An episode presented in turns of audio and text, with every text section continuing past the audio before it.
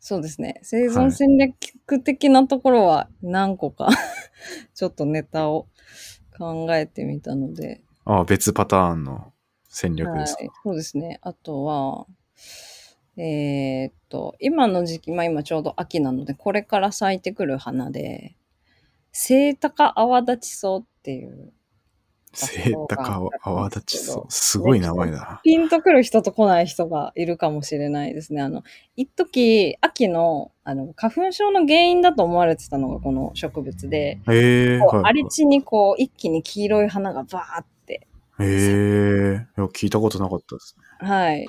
外来種の植物なんですけど、これが、その、まあ、空き地にこう、一大群落を作るのはなぜかっていうところでいくと、あの、うんアレロパシーって言って、まああの、多感作用っていうふうに直訳できるんですけど、はまああの、セイタカアワダチソウが、他の植物を生えさせないように、あの、独自で化学物質を放出して、い。うーんで。周りの植物はその毒にやられて生えることができない。本当に毒っぽいそうですね。感じの。その成長を抑制されちゃうみたいはあな成分を出したりとか、結構そういう戦略で、あの、生えてるものって多くて、まあ、セイタカアワダチソウだけじゃなくて、あの、毒ダミとか、ああ、毒ダミは聞いたことありますね。はい。も持ってるって言われてますね。それってもう、そういうのをはい。物理的にというか、例えばなんか揮発しやすい空気に乗って、その周りはそういんう化合物が巻かれるとか、ん。はい。そういう感じなんですかね。ああ、どうだったかな。おそらく、ああ、でもちょっとあんまり適当なこと言えないんですけど、多はい分根っこから出してたと思うんですけどね。ああ、なるほど、なるほど。はい土を返してみたいな。はい。ええでもそれ自分の種は大丈夫っていう状態をキープしつつってことですもんね。そう、あの、ところがですね、そのセイタカアワダチソウに関しては、 はい。あの、実はその毒で自分もやられちゃうっていう。え あ、自分もやられ ちゃう。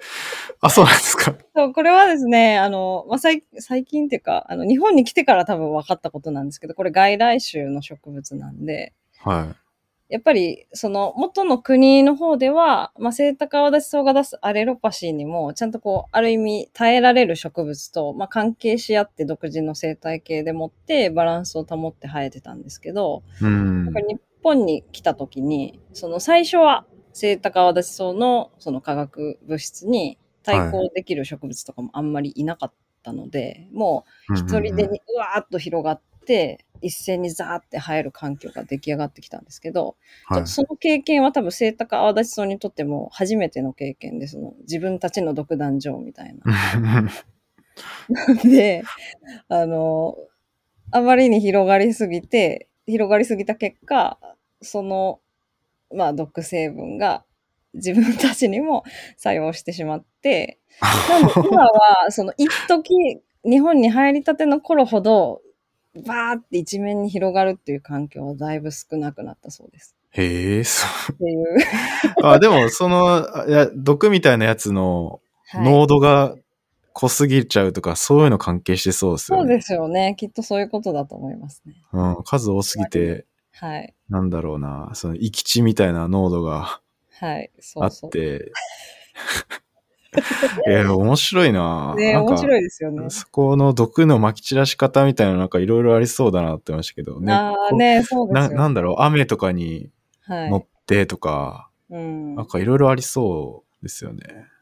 そうですよね。雨に乗って、その雨に溶け出て広がっていくとかもうん。あるかもしれないですし、ちょっとこう雑草からそれちゃうと、あの、わさびってあるじあゃないあ、はいですか。はい。野菜というか、あの、薬味の。はい。あれってこう、水に、沢に生える植物なんですけど、はい。わさびもそのアレロパシーに近い成分みたいなのを持ってて、へえ。ただわさびの場合はそれをこう沢で水に流していきながらその成分を放出してるのでこう周りの草に影響を与えながらも自分はその毒にやられないようにっていう感じで。はいへえ。らしいそでう、すすごい、めっちゃわさびの、あの、ツーンとするやつをはいばらまいてみた いな。ほね他の植物耐えられねえよ、これ、みたいな。 ねえ、そういう感じなのかな。そういう感じみたいですね。へえ、すごいな、それ。そう意外といろんなことやってるんですよね。パッと見じゃわからないんですけど。うん。うんでやっぱそこの、 なんだ、これ、やっぱちょっと自分がやってる分野に近いところやっぱ気になっちゃうんですけど、なんかもう、はい分子と分子の戦いじゃないですか、もう。ああ、いや、ほんとそうですよね。そう、レンさんがまたそういうは。 はい。目線で見たら、すごい面白い世界が広がってると思いまあそうなんですよね。なんか、す。聞いたことはあって、その植物の葉っぱとかから、とはい。なんかあえて空気とかに乗りやすいものというか、揮発しやすいやつをうん。分散して、その自分が適応しやすいような環境にするみたいな、なんかそういうの聞いたことあって、うんそそれもなんかアレロパシーの一つなのかああ、あ、そうですね。はい。そうだと思います。私も、あの、それに関連で聞いたことがあるというか、本で読んだことがあるのは、えーと、油中のキャベツとかだったかな。野菜で、その、はい芋虫に食害を受けた時に、な。はいはい。芋虫がその葉っぱを食べた時に、こう、特有の匂いが香るようになってて、ええその匂いを嗅ぎつけて、その芋虫にとって天敵である虫をうんうんうん呼び寄せるみたいな。ああ、そのなんか傷ついたところからそういう成分が出てくる。はい。香り成分なんで揮発成分だと思うんですけど、そういう匂いを放出して、はあ、すその虫をごいな駆逐。する虫を呼ぶ。トラップじゃないですか。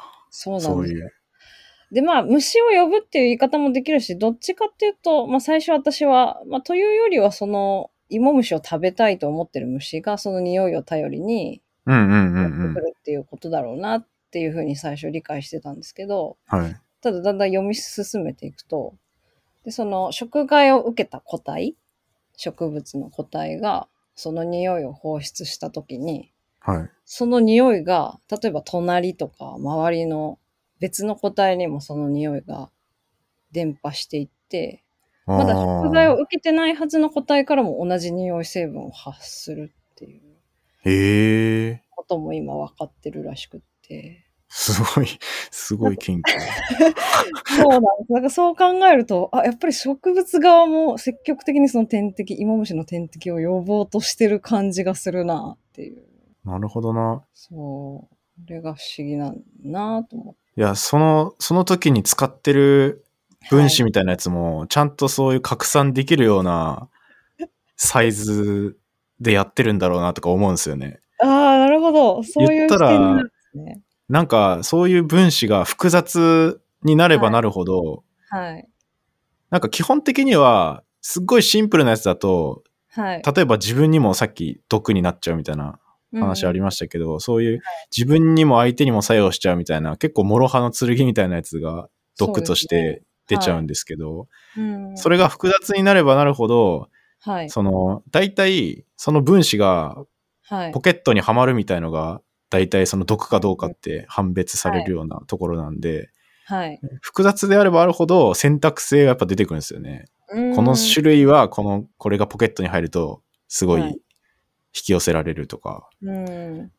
だけど期待として出す時ってはい。複雑になればなるほどうんもうなんか気体じゃなくて液体みたいになっちゃうんですよねああ。分子量が大きくなっちゃって大きくなりすぎて期待になり得ないみたいな。ああそうですそうですへえ。だからその気体にしうまくちょっと複雑さを持たせつつはい。なるべくコンパクトに気体にするみたい なそう結構そうう。はい。いや、だからめっちゃ、めっちゃなんか人間の手では設計できないというか、ああ、もう本当にこう絶妙な線でもってその成分を生み出してる可能性が高いってこと。そう、そうです、そうです。それでちゃんとは、その生えてる気温で気体になるっていうのがやっぱ分かってないといけないわけじゃないで すか。だから、面白いなと思って。だからそういう草を例えばはい。冷たいところ、なんかすごい寒い地域とかに植えたりしたら、そういう気体のやつも気体ができなくて、そういうのなくあーなくなったりとかありそうだなって今思いましたね。ありそうですね。気温とかも関係しそうですね。そうう。ん、沸点が、やっぱ重要。ああ、だから逆に言うともしかしたらですけど、これ完全に予測の話になっちゃいますけど、はい。まあ、いろいろ植物のその分布域とか生息域、例えば、あのうんう、ん暑さに弱いものは南限があったり、寒さに弱いものは北限って言って、その、ここまでしか生えられないよっていううのん。がはあい。って、まあ、いろんな生理現象をもとにそういう分布域って、あの、限りが出てくると思うんですけど、はい。もしかしたら、 その天敵を呼ぶための気候にうん。合ってるかどうかによって、そこで生息域広げられてるかどうかみたいな部分もあるかもしれないですうん、ねな。んかそうですね。そういうのと、まあ、あとは、あれじゃないですか、出願するときに、うんその、条件をクリアできるかどうかみたいなやつも、うんはい、多分その周りの、まあ、気温とか、はい、あとは、どんな化合物がいてみたいなの絶対関係してるはずなんで、 はい そうですね。はい。そこいつがポケットにはまったら、うん成長して OK みたいな、なんかそういうシグはナルみたいなのはいうん、ありそうですよね。本当ですよね。うん。で逆に言うと、まあ、そういう成分を利用して、ね、農薬の開発とかも進められてるんじゃないかな。ああ、そうですね、そうですね。けど。うはいん。いやーいや、面白いな。すごい。いや農薬はだからその植物たちの分子の戦争にはい人間が参戦してるようなもんなんですよ。 手を貸しましょうかみたいな。結構そんな感じがししますね、農薬。えー、ああ、なるほどですね。うん。わあ、面白い。まあある意味それが植物たちには逆に言うと絶対作れないようなものを人間が作れちゃうみたいなところも逆にあったりするんで、へえ、そうなんですか。まあなんか、やっぱ人間も人間で設計はできちゃうわわけで、はい。なんていうかイメージ、その、本来植物が出すやつにうん、装備みたいなのつけるみた いなイメージで、よりちょっと強力な武器を持たせるみたいな。もう無無理やりもっと強くするみたいな。へえ、あ、そういうこともできちゃったり、偶然生まれてきたって感じなんですか。で、なんか思うのがそういうのを、例えばはい人間が作ってま、巻くじゃないですか。はい。で除草剤とかも多分そういう人工的なものでうん。できてると思うんですけど、それがまたさらに、その植物の新しい進化生んじゃってるよなーってうん。思いますね。今度はそれに効かないようなやつがまた新しく出てきて、ね、抵抗性のある。は薬に抵抗性のある雑草がとか、よく聞きますよね。い。あ、やっぱ結構抵抗性出てくるみたいな、あるもんですか、はいあるみたいです。で、でもそれもやっぱり、もともと、なんて言うんでしょう。もうそんな農薬とかが出てくる以前から、やっぱはりい植物と虫の攻防だったり、植物同士の攻防をやって、彼らはもう昔からずっとそういう戦いをうんうんう広ん。げてきて今があるので、うん。なんかそういう歴史辿っていくと、まあ、農薬に抵抗性できちゃったとかって聞くんですけど、むしろそれは当たり前なことだよなっていうう感じ。んうんもう。うん。もいや、っとそうですよ。ね。はい。雑草からしたら、まあ、はいはいみたいな、また新しいやつ来た から、対抗策考えますか、みたいな感じで、そんな感じだと思います。いたちごっこですよね。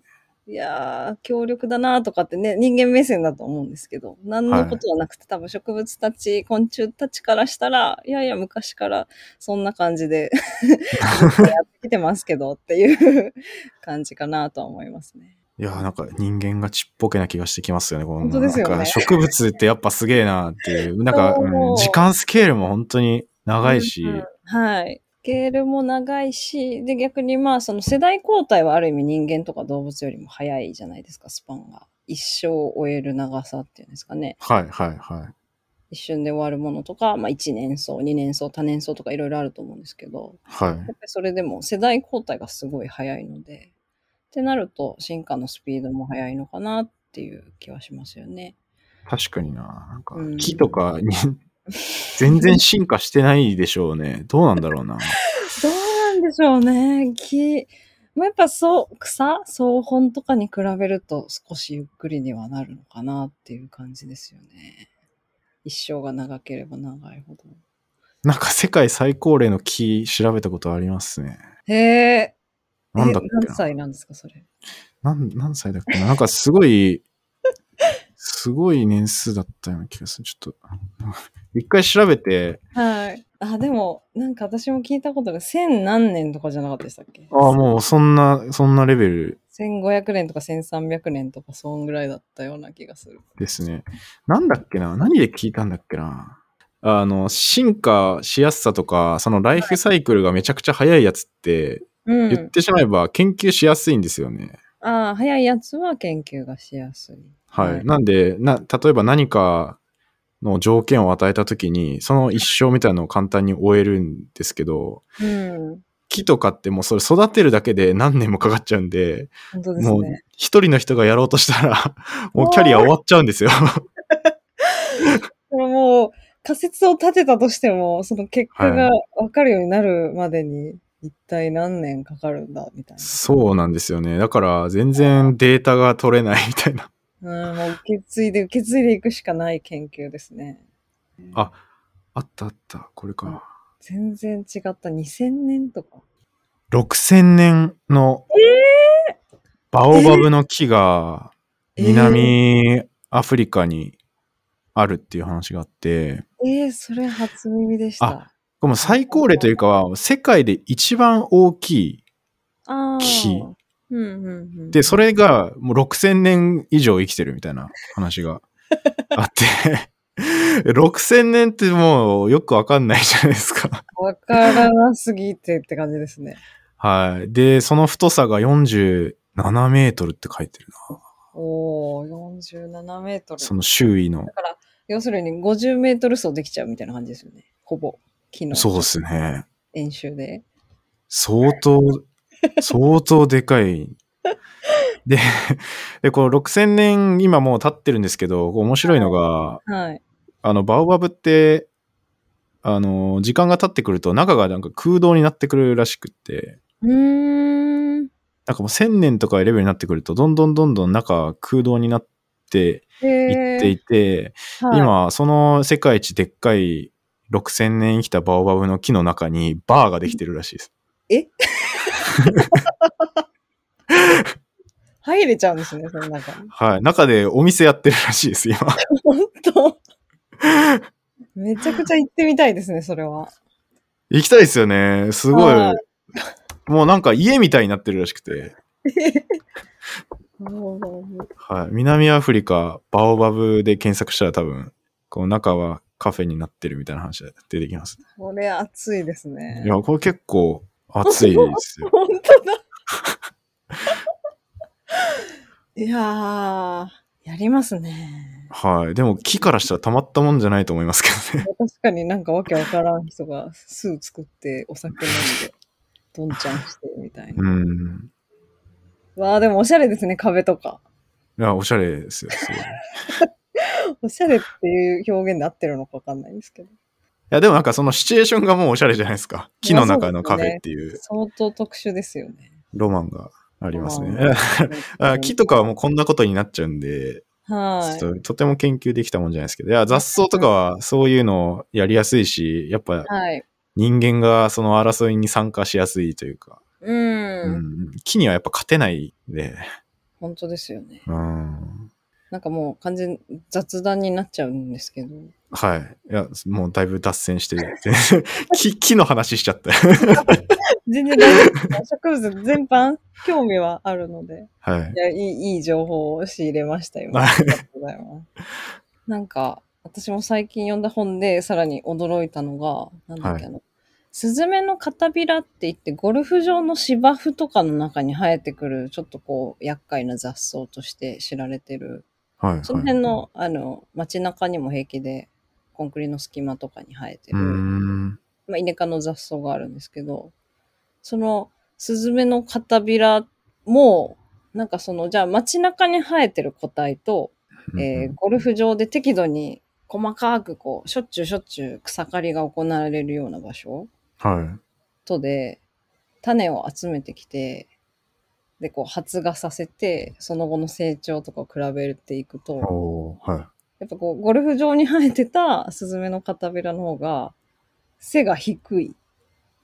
ちおょーっとこう、寝、寝、寝ちゃうっていうか、傾斜する、倒れるような形でええ生える。もう写真で見比べると一目瞭然なんですけそれはやっぱかわそうとしてるってことですかど。そうみたいです、草ね。刈りを。ええゴルフ場で何年もその種をつないでいく中で、ちょっとこう草刈り機をスッといなせるような体験に進化してるっていう。すげえ。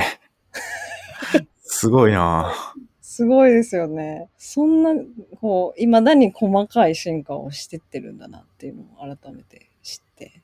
ですよね。人間がそんな綺麗なところでゴルフやり始めたところから、はい。そんなにまだ歴史経ってないじゃないですか。ですよね。はい。そうなんですそれでそんだけの変化を起こせるって、うん、やっぱすごいな。何事っていうね、感じですよね。まあしかもそうやって芝刈りみたいなので切られてもはい結構復活するやつとかもいますよね。雑うん草、ねそうですね。うん。再生というか。はい。切られたら一発アウトってなっちゃう種類もいる中で、まあやっぱ雑草って呼ばれるような植物群は、そういう、うん、刈り込み体制に強いというか、うんうんうん。そういうのは多いでしょうね。いや、すごいな。なんか、その 生物的な強さもあるし、物理的にも強いみたいな。はある意味最、最強な気がしてきました。い。そうですよね。ある一点で見るとやっぱり最強だし、かといってやっぱり条件が合わないと逆に生育が難しいっていう部分もあったりするので、うんうん、うまあん。本当によく言われるのが有名な言葉で聞いたことあるかもしれないですけどあの昭和天皇がねよく雑草という名前の草はないみたいなええいや聞いたことないです言葉。をはい、残したっていうはははあの逸話があるんですけど、はい。まあ、そのエピソードはなんかその、えーっと昭和天皇があの休養に御用邸に行った時にちょっとそのお庭を管理してる方が雑草のその除草作業っていうんですかね草取りの作業がちょっと間に合わなくって、はい。であの申し訳ありませんって その昭和天皇に謝った時にそういうふうに言われたっていうふうに伝えられてるんですけど、まあ、雑草っていう名前の草はなくて、みんなあのそれぞれ自分の好きな得意な環境を選んでそこに生えてるものだから別に人間のその勝手な意思でむやみやたらにあの抜いたりする必要はないんですよっていうふうにおっしゃったっていう話があって、まあ、結構昭和天皇ってね植物のにもすごくうん。深い方だったのと、まあ、あとはもしかしたらそのお庭をね管理されてる方にちょっとこうフォローしてあげるようなああ、優しさみたいな。そう優しさもあったのかなっていうそういうなんかあの昭和天皇のお人柄がよく出てるエピソードなのかな。いい言葉ですね、すごい。はい、へえ。なんで本当に自分の得意な環境で頑張って生きてるって感じですね。なんかふ深いな。 なんか人間の話にも聞こえてきましたね。確かにちょっとねああののうん勇気づけられる部分とかありますよねそういう。なんかあなたにはあなたのやっぱ得意なところがあるよみたいな。ああねそういうふうにも受け取れる。あ、本当そうだと思います。こうはい無理に自分にとってこう合わない環境で、まあはい頑張るのもそれはそれで素晴らしいことなんですけど、まあなんかもうちょっとこう、肩の力を落と して、自分のあの気持ちのいい環境で、気持ちのいい人と過ごすっていうのも、別に悪くないでしょって言ってくれてる感じがしますよ ね。うん。確かにそれを雑草から学べるような気がしますね。なんかちょっと、なんだろう、哲学的な話になってきて。本当ですね。いやー、あーちょっと雑草の話戻しますか。あはい、すいません。そうですね。いえいえいえ。あとなんだろう。あありますか、まだ。はい。えっ、と、ちょっとまあお話できそうなところで考えてきたのは、はい。まあ雑草のこういう活動をまあ始めたメリット、デメリットみたいな 部分とかもちょっとああ、なるほまど。とめてみたりしたんですけど。メリット、デメリッそトうでか。すね。まあ雑草食べ始めて良かったこと。逆にちょっとここは困るな、みたいええちょっと聞いてみたいですね、 それ。菜園マニア、お聞きいただきありがとうございました。この番組では、幅広い専門知識を一つの番組に集め、聞くだけで誰でも楽しく学べる番組を目指していますそのために皆さんからの質問や意見感想を募集しています概要欄のお便りフォームや Twitter ハッシュタグ菜園マニアでコメントいただけると嬉しいですまたお手元のポッドキャストアプリでフォローレビューいただけますと大変励みになります次回のエピソードもお楽しみに